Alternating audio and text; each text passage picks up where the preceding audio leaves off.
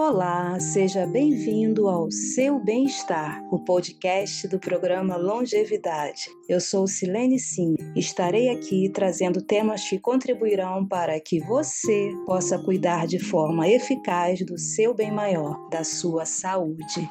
Você sabia que pelo menos 10% da população mundial possui algum grau de disfunção renal?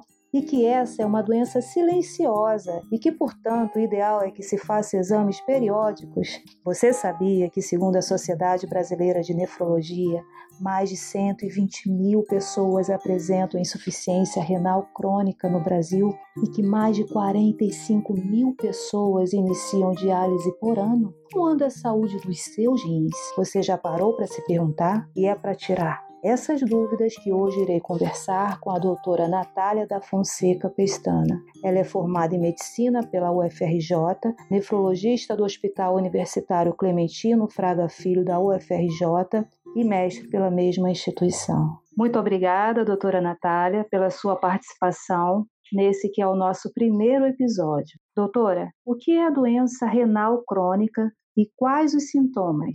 Olá, boa tarde. Chama-se doença renal crônica toda lesão que afeta os rins e persiste por mais de três meses. Seu estágio final é mais conhecido como insuficiência renal crônica. Nesse último estágio, para manutenção da vida da pessoa, é preciso fazer diálise ou fazer transplante renal. Como você bem disse, é uma doença silenciosa. Ela só costuma aparecer sinais e sintomas no estágio final.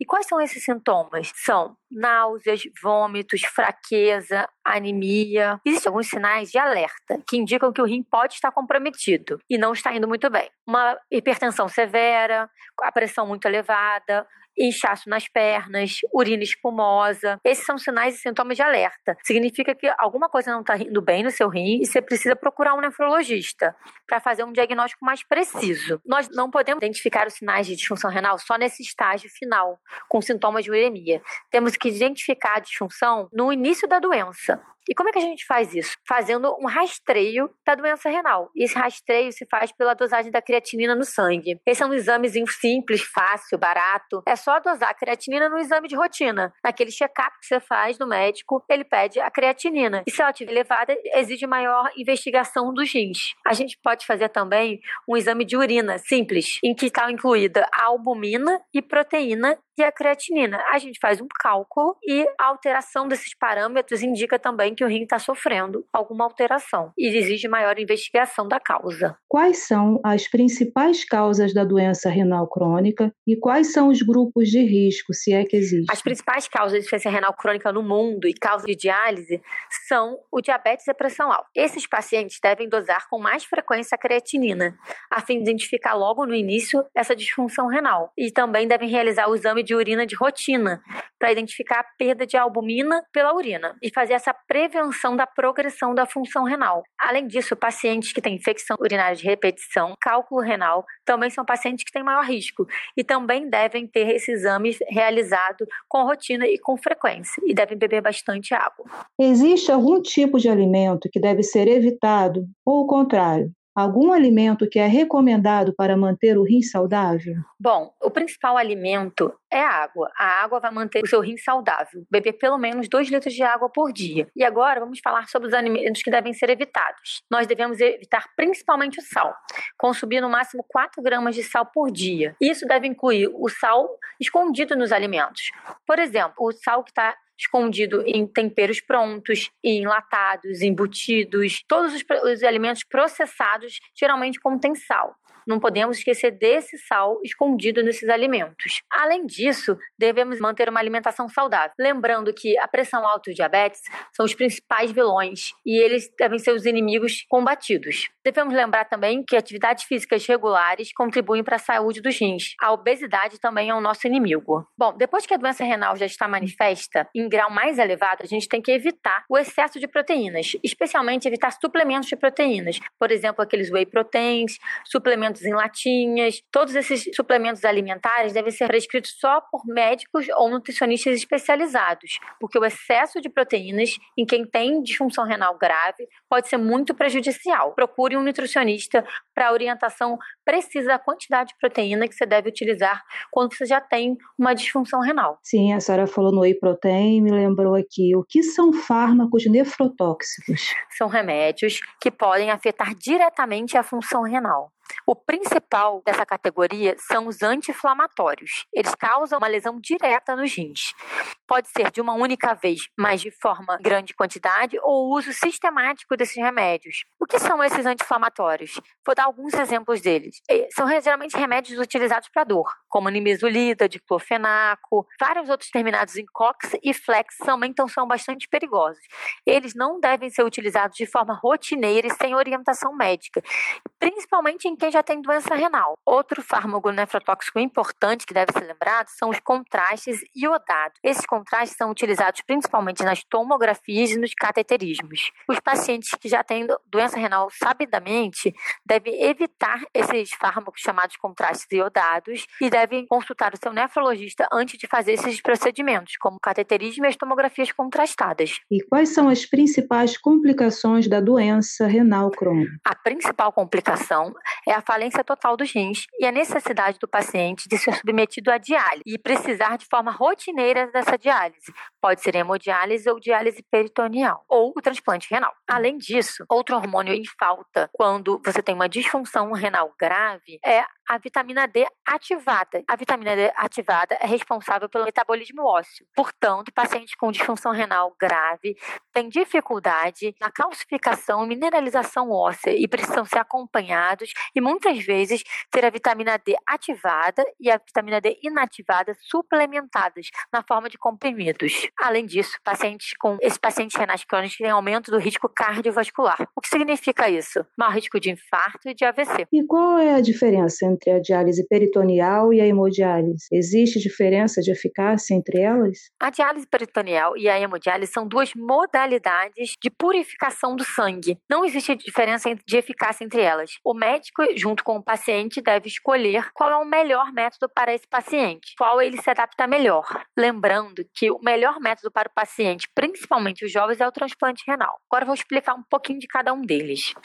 A hemodiálise é feita através da purificação do sangue. O paciente vai três vezes por semana, em média, na clínica de diálise e, por meio de uma fístula arteriovenosa no braço, uma, como se fosse uma veia um pouco mais grossa, o paciente consegue ter o sangue purificado por uma máquina. Então ele vai à clínica, é submetido a uma sessão e volta para sua casa. Já a diálise peritoneal é realizada pelo próprio paciente em casa. E como é, isso é uhum. realizado? Existe um catéterzinho de plástico, super simples de ser inserido, para uma pequena cirurgia, e ele fica no peritônio do paciente, ou seja, na barriga. E o paciente pode tomar banho, pode molhar esse cateterzinho, só precisa de higiene no local. E na própria casa dele, numa pequena máquina, ele mesmo vai conseguir botar líquidos dentro da barriga e a máquina vai retirar durante a noite. E assim feita a diálise, durante a noite, essa máquina vai botando e tirando o líquido da barriga e realizando a diálise peritoneal. O principal cuidado nesse tipo de diálise é a limpeza do ambiente. Fora isso, é uma diálise muito simples simples e fácil de ser realizada em casa. Uma dúvida, doutora.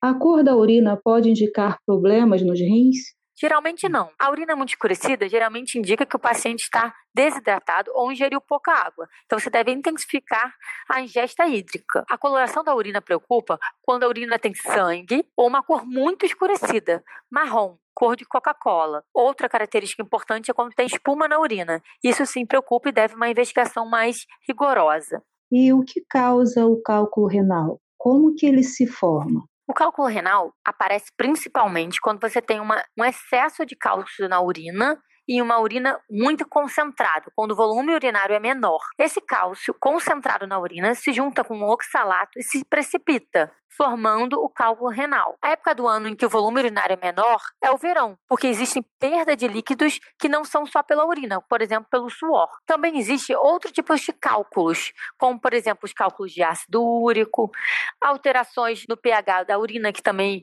propiciam a formação de cálculo, são causas principalmente genéticas Então é importante ressaltar que pacientes que têm história familiar de cálculo, é importante fazer uma investigação maior. Pacientes também que têm que fazem cirurgias bariátricas são os pacientes que têm maior risco de formação de cálculo. Por quê? Porque eles excretam mais o tal do oxalato na urina. Além disso, existem uhum. algumas outras causas genéticas que também precisam ser investigadas. Então, pacientes que têm história familiar de cálculos são alvos fáceis da formação de cálculos e deve procurar um nefrologista para investigar a causa e realizar um tratamento precoce e evitar novos cálculos. Então, quando que o paciente deve ser encaminhado ao nefrologista? O paciente deve ser encaminhado ao nefrologista sempre que houver uma alteração na creatinina do sangue, quando essa creatinina subir.